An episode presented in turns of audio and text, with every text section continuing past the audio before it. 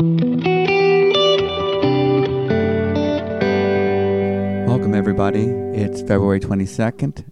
My name is David MacAdam, and this is the one year Bible tour. I know that reading the Bible gets challenging when we come to the book of Leviticus. There are many laws that deal with the worship required in the tabernacle in the wilderness and laws of cleansing.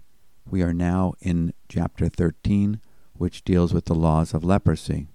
But when we understand that this is all part of the vocabulary of the Holy Spirit to make known God's plan of redemption that will be fulfilled in Jesus Christ. So today we come to Leviticus chapter 13, Laws about Leprosy. And I'll be reading from the English Standard Version.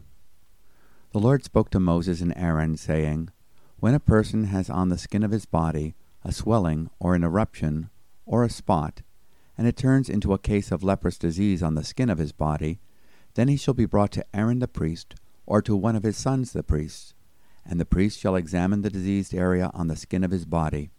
And if the hair in the diseased area has turned white, and the disease appears to be deeper than the skin of his body, it is a case of leprous disease. When the priest has examined him, he shall pronounce him unclean. But if the spot is white in the skin of his body, and appears no deeper than the skin, and the hair in it has not turned white, the priest shall shut up the diseased person for seven days, and the priest shall examine him on the seventh day. And if in his eyes the disease is checked, and the disease has not spread in the skin, then the priest shall shut him up for another seven days. And the priest shall examine him again on the seventh day. And if the diseased area has faded, and the disease has not spread in the skin, then the priest shall pronounce him clean. It is only an eruption and he shall wash his clothes and be clean. But if the eruption spreads in the skin, after he has shown himself to the priest for his cleansing, he shall appear again before the priest. And the priest shall look, and if the eruption has spread in the skin, then the priest shall pronounce him unclean. It is a leprous disease. When a man is afflicted with a leprous disease, he shall be brought to the priest, and the priest shall look. And if there is a white swelling in the skin that has turned the hair white, and there is raw flesh in the swelling, it is a chronic leprous disease in the skin of his body, and the priest shall pronounce him unclean. He shall not shut him up, for he is unclean. And if the leprous disease breaks out in the skin, so that the leprous disease covers all of the skin of the diseased person from head to foot, so far as the priest can see, then the priest shall look, and if the leprous disease has covered all of his body, he shall pronounce him clean of the disease. It has all turned white, and he is clean. But when raw flesh appears on him, he shall be unclean.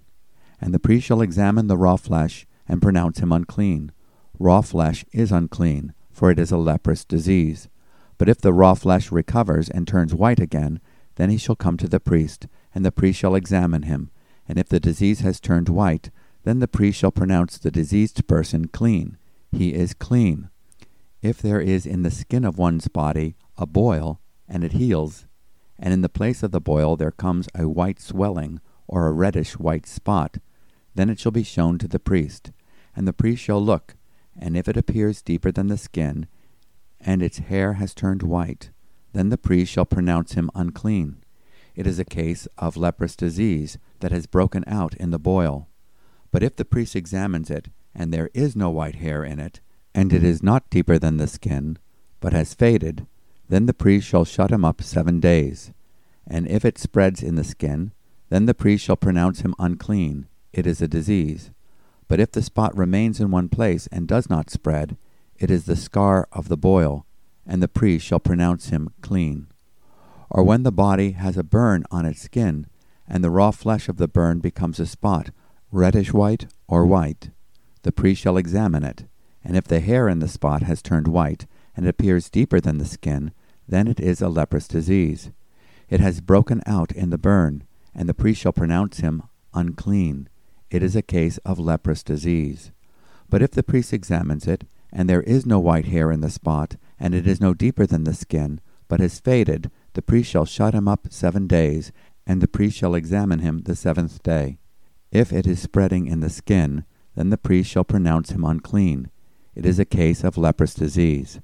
But if the spot remains in one place, and does not spread in the skin, but has faded, it is a swelling from the burn, and the priest shall pronounce him unclean, for it is the scar of the burn. When a man or woman has a disease on the head or the beard, the priest shall examine the disease. And if it appears deeper than the skin, and the hair in it is yellow and thin, then the priest shall pronounce him unclean. It is an itch, a leprous disease of the head or the beard. And if the priest examines the itching disease, and it appears no deeper than the skin, and there is no black hair in it, then the priest shall shut up the person with the itching disease for seven days. And on the seventh day the priest shall examine the disease. If the itch has not spread, and there is in it no yellow hair, and the itch appears to be no deeper than the skin, then he shall shave himself, but the itch he shall not shave. And the priest shall shut up the person with the itching disease for another seven days. And on the seventh day the priest shall examine the itch, and if the itch has not spread in the skin, and it appears to be no deeper than the skin, then the priest shall pronounce him clean, and he shall wash his clothes and be clean. And if the itch spreads in the skin after his cleansing, then the priest shall examine him, and if the itch has spread in the skin, the priest need not seek for the yellow hair, he is unclean. But if in his eyes the itch is unchanged, and black hair has grown in it, the itch is healed, and he is clean, and the priest shall pronounce him clean. When a man or a woman has spots on the skin of the body, white spots, the priest shall look, and if the spots on the skin of the body are of a dull white, it is leucoderma and has broken out in the skin. He is clean. If a man's hair falls out from his head, he is bald, he is clean. And if a man's hair falls out from his forehead, he has baldness of the forehead, he is clean. But if there is on the bald head and on the bald forehead a reddish white diseased area, it is a leprous disease breaking out on his bald head or his bald forehead. And the priest shall examine him, and if the disease swelling is reddish white on his bald head or on his bald forehead, like the appearance of leprous disease in the skin of the body, he is a leprous man, he is unclean. The priest must pronounce him unclean. His disease is on his head. The leprous person who has the disease shall wear torn clothes, and let the hair of his head hang loose, and he shall cover his upper lip and cry out, Unclean, unclean. He shall remain unclean as long as he has the disease. He is unclean. He shall live alone. His dwelling shall be outside the camp. When there is a case of leprous disease in a garment, whether a woolen or a linen garment, in a warp or woof of linen or wool, or in a skin, or in anything made of skin, if the disease is greenish or reddish in the garment, or in the skin, or in the warp or the woof of any article made of skin, it is a case of leprous disease, and it shall be shown to the priest. And the priest shall examine the disease and shut up that which has the disease for seven days. Then he shall examine the disease on the seventh day. If the disease has spread in the garment, in the warp or the woof, or in the skin, whatever be the use of the skin, the disease is a persistent leprous disease. It is unclean. And he shall burn the garment, or the warp, or the woof, the wool, or the linen, or any article made of skin that is diseased for it is a persistent leprous disease. It shall be burned in the fire. And if the priest examines, and if the disease has not spread in the garment, in the warp, or the woof, or in any article made of skin, then the priest shall command that they wash the thing in which is the disease, and he shall shut it up for another seven days.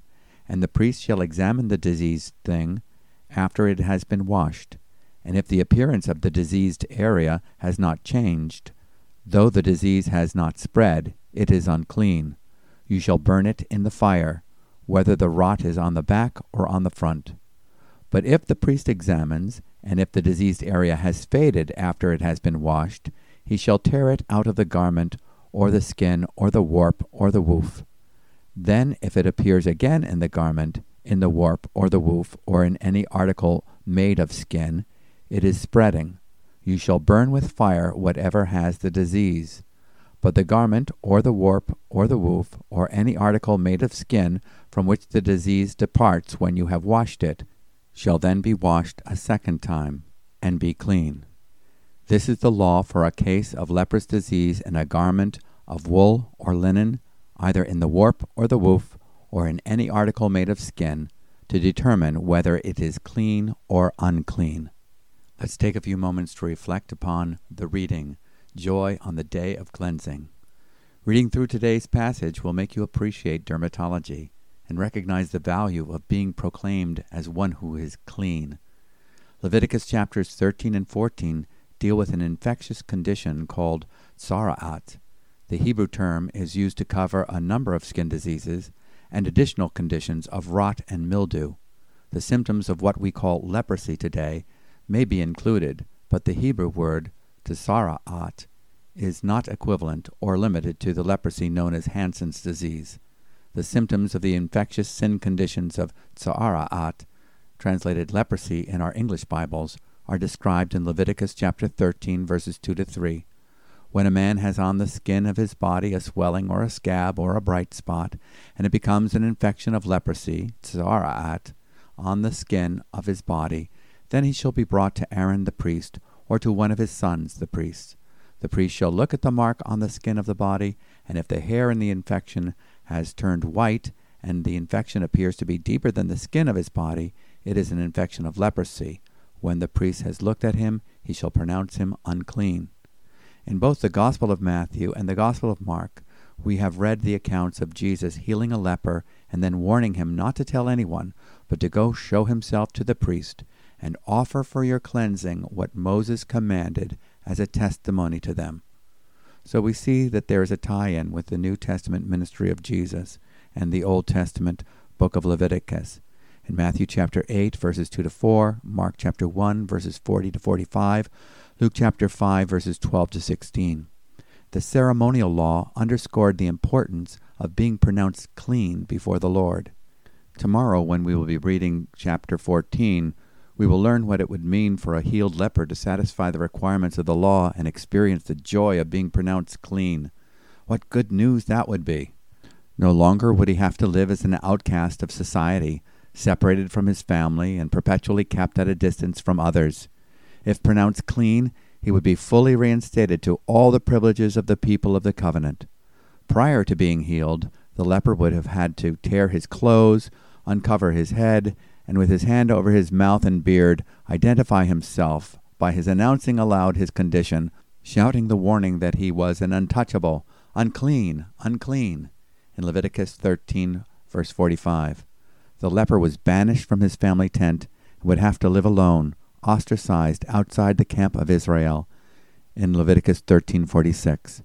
These regulations symbolized that the leper was ritually dead we can see that the description of this disease reflects the condition of sin. The leprosy was recognizable to the priest, even if it was only yet manifested as a tiny spot on the skin or a hair in the diseased area turned white. Soon the infection could spread to cover the whole body. God recognizes sin for what it really is. It is a departure from His order. It is a sickness of the soul. It only takes one sin to make a person a sinner. The Scriptures tell us that all of us, when examined under the scrutiny of God's holy light, have the incurable heart disease of sin. In Jeremiah 17:9, we are all convicted as sinners under the law. In Romans chapter 3 verse 23, the disease of sin leaves us all separated from God, and to some degree isolated and distant from one another. Sin has a contagious impact in society. Sin cuts us off from fellowship with God and his people in Isaiah 59, verse 1. Sin keeps us from the tent of meeting. Just as the leper is considered by the law of Israel as being judicially dead, the sinner, according to the Bible, is dead in trespasses and sins in Ephesians chapter 2 verse 1. In the Gospels, we read of the desperation of 10 lepers who called out to Jesus from a distance. As he entered a village, Ten leprous men who stood at a distance met him, and they raised their voices, saying, Jesus, Master, have mercy on us. The only hope for these lepers was the mercy of God. The leper's hope in Leviticus 14 is called the day of his cleansing, and we'll be reading about that tomorrow. And we will find that the ceremony for cleansing is full of prophetic significance teaching us about the cleansing and forgiveness that's available to us through faith in Jesus Christ. Now let's read from the New Testament, the Gospel of Mark, chapter 6. Jesus rejected at Nazareth. Chapter 6, verse 1. He went away from there and came to his hometown, and his disciples followed him. And on the Sabbath he began to teach in the synagogue, and many who heard him were astonished, saying, Where did this man get these things? What is the wisdom given to him? How are such mighty works done by his hands? Is not this the carpenter, the son of Mary, and the brother of James, and Joseph, and Judas, and Simon? And are not his sisters here with us? And they took offense at him. And Jesus said to them, A prophet is not without honor, except in his hometown, and among his relatives, and in his own household. And he could do no mighty work there, except that he laid his hands on a few sick people and healed them. And he marveled because of their unbelief. And he went out among the villages teaching. And he called the twelve, and began to send them out two by two, and gave them authority over the unclean spirits. He charged them to take nothing for their journey except a staff, no bread, no bag, no money in their belts, but to wear sandals, and not put on two tunics. And he said to them, Whenever you enter a house, stay there until you depart from there. And if any place will not receive you, and they will not listen to you, when you leave, shake off the dust that is on your feet as a testimony against them. So they went out and proclaimed that people should repent. And they cast out many demons, and anointed with oil many who were sick, and healed them. King Herod heard of it, for Jesus' name had become known. Some said, John the Baptist has been raised from the dead. That is why these miraculous powers are at work in him. But others said, He is Elijah. And others said, He is a prophet, like one of the prophets of old. But when Herod heard of it, he said, John, whom I beheaded, has been raised. For it was Herod who had sent and seized John and bound him in prison for the sake of Herodias, his brother Philip's wife, because he had married her. For John had been saying to Herod, It is not lawful for you to have your brother's wife. And Herodias had a grudge against him, and wanted to put him to death. But she could not, for Herod feared God, knowing that he was a righteous and holy man, and he kept him safe. When he heard him, he was greatly perplexed, and yet he heard him gladly. But an opportunity came when Herod, on his birthday, gave a banquet for his nobles and military commanders and the leading men of Galilee. For when Herodias' daughter came in and danced, she pleased Herod and his guests. And the king said to the girl, Ask me for whatever you wish, and I will give it to you. And he vowed to her, Whatever you ask me, I will give you up to half of my kingdom. And she went out and said to her mother, For what should I ask? And she said, The head of John the Baptist. And she came in immediately with haste to the king and asked, saying, I want you to give me at once the head of John the Baptist on a platter. And the king was exceedingly sorry, but because of his oaths and his guests, he did not want to break his word to her. And immediately the king sent an executioner with orders to bring John's head. He went and beheaded him in the prison, and brought his head on a platter, and gave it to the girl. And the girl gave it to her mother. When his disciples heard of it, they came and took his body and laid it in a tomb. So in our reading, we find that Jesus is rejected in his hometown. He's amazed at their unbelief in Mark chapter 6, verses 1 to 6. These people had every reason to put their trust in Jesus Christ, but refused to do so. Their rejection of him is a testimony to the deceitfulness of the unbelieving human heart. In Hebrews chapter 3, verse 12, we read, Take care, brethren, that there not be in any one of you an evil, unbelieving heart that falls away from the living God. A year earlier, they expelled Jesus from the local synagogue in Luke chapter 4, verses 16 to 30. Now they dismiss him, citing that he must be no more than a hometown boy. After all, are not his brothers and sisters with us? In Mark 6, verse 3. They were offended by him. The Greek word for offended is scandalizo, meaning causing to stumble.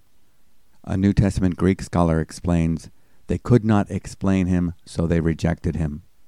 Familiarity can indeed breed contempt. Warren Wiersbe gives an insightful illustration.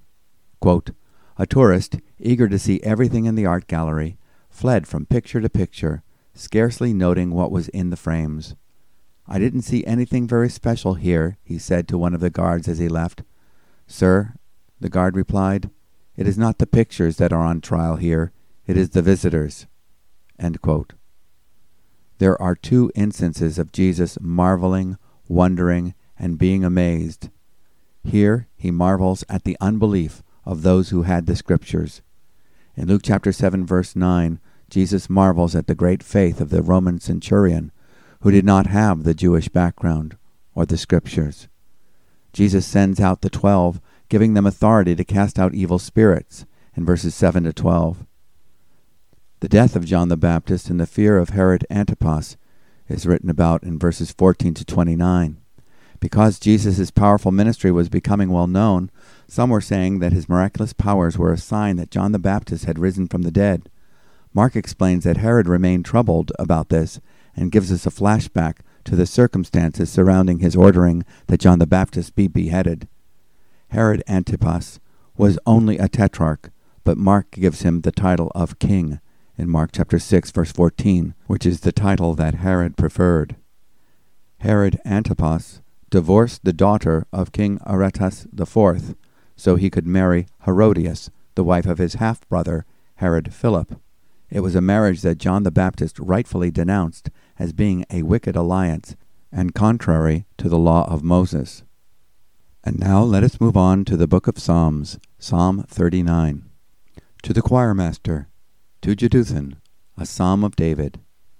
I said, I will guard my ways, that I may not sin with my tongue. I will guard my mouth with a muzzle, so long as the wicked are in my presence. I was mute and silent. I held my peace to no avail, and my distress grew worse. My heart became hot within me.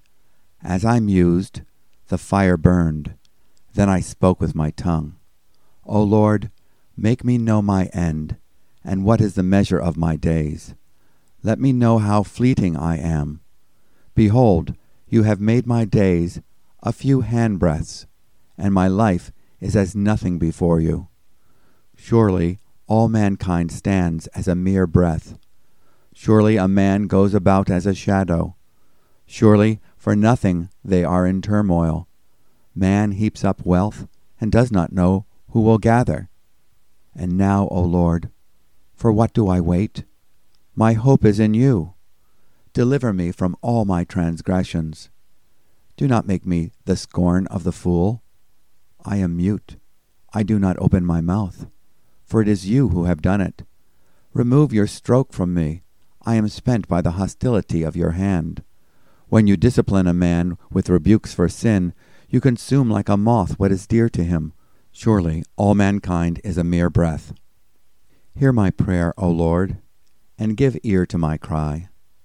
Hold not your peace at my tears for I am a sojourner with you, a guest, like all my fathers. Look away from me, that I may smile again, before I depart and am no more. This psalm starts with a wise prayer request, that I may not sin with my tongue. Sins of the tongue are plentiful. In the Bible we read about the lying tongue, speaking false words with the intention to mislead. In Proverbs 12:22, Lying lips are an abomination to the Lord, but those who deal faithfully are his delight.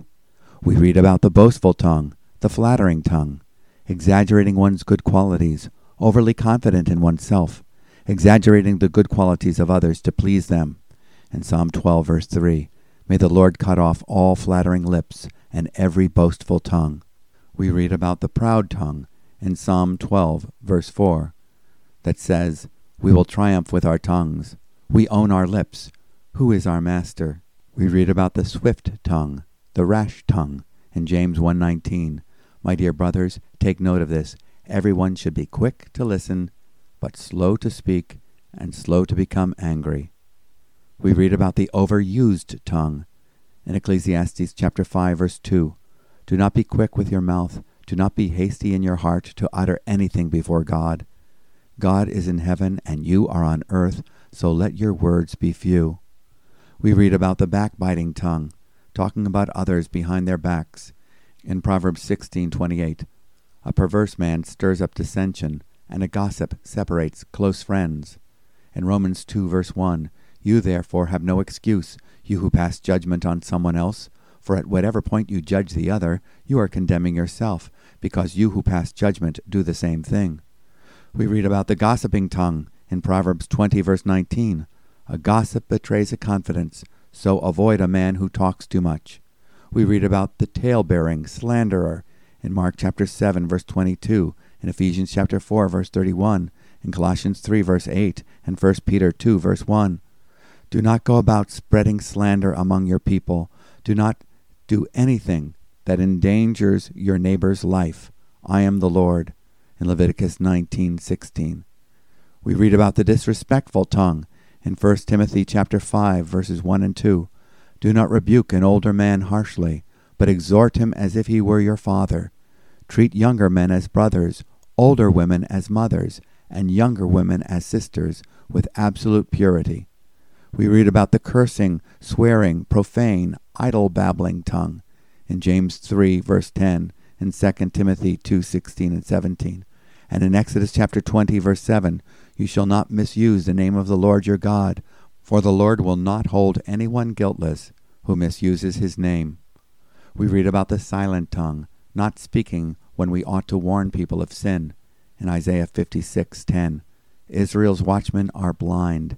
They all lack knowledge. They are all mute dogs. They cannot bark. They lie around and dream. They love to sleep. So we are reminded to choose our words carefully in James chapter 3 verses 4 and 5. In Ephesians 4:29, do not let any unwholesome talk come out of your mouths, but only what is helpful for building others up according to their needs, that it may benefit those who listen. The psalmist benefits as he meditates upon the Lord and the meaning of life. Notice his conclusion in verse 7 And now, Lord, for what do I wait? My hope is in you. Now let's read today's proverb. Proverbs 10, verse 10. Whoever winks the eye causes trouble, and a babbling fool will come to ruin. I think you get the picture. Hidden, duplicitous motives and cover up speech will trip you up and others also. Let's pray. O Lord, give us the grace to recognize the first sign of sin's contamination and deal with it according to your word. May we be proactive in the pursuit of holiness. Your grace teaches us to say no to ungodliness. Put a bridle on our tongues and cause us to walk in a way that is pleasing to you this day. In Jesus' name, Amen. Well, thank you very much for being with us today. Again, we encourage you to get a written copy of our meditation and commentary on this challenging chapter in the book of Leviticus. And we'll look forward tomorrow as we have the joy of seeing how a leper is cleansed, and that prefigures the joy of knowing that our sins and our iniquities have been washed away. You can catch up with some of the things that we are doing with our ministries at newlife.org and newlifefinearts.org. Again, God bless you, and if you have any questions or comments, you can contact us at podcast at newlife.org. We look forward to continuing with the Word tomorrow. In the meanwhile, be filled with the Spirit and reflect upon God's goodness, His fresh mercies, and His never failing love. Shalom.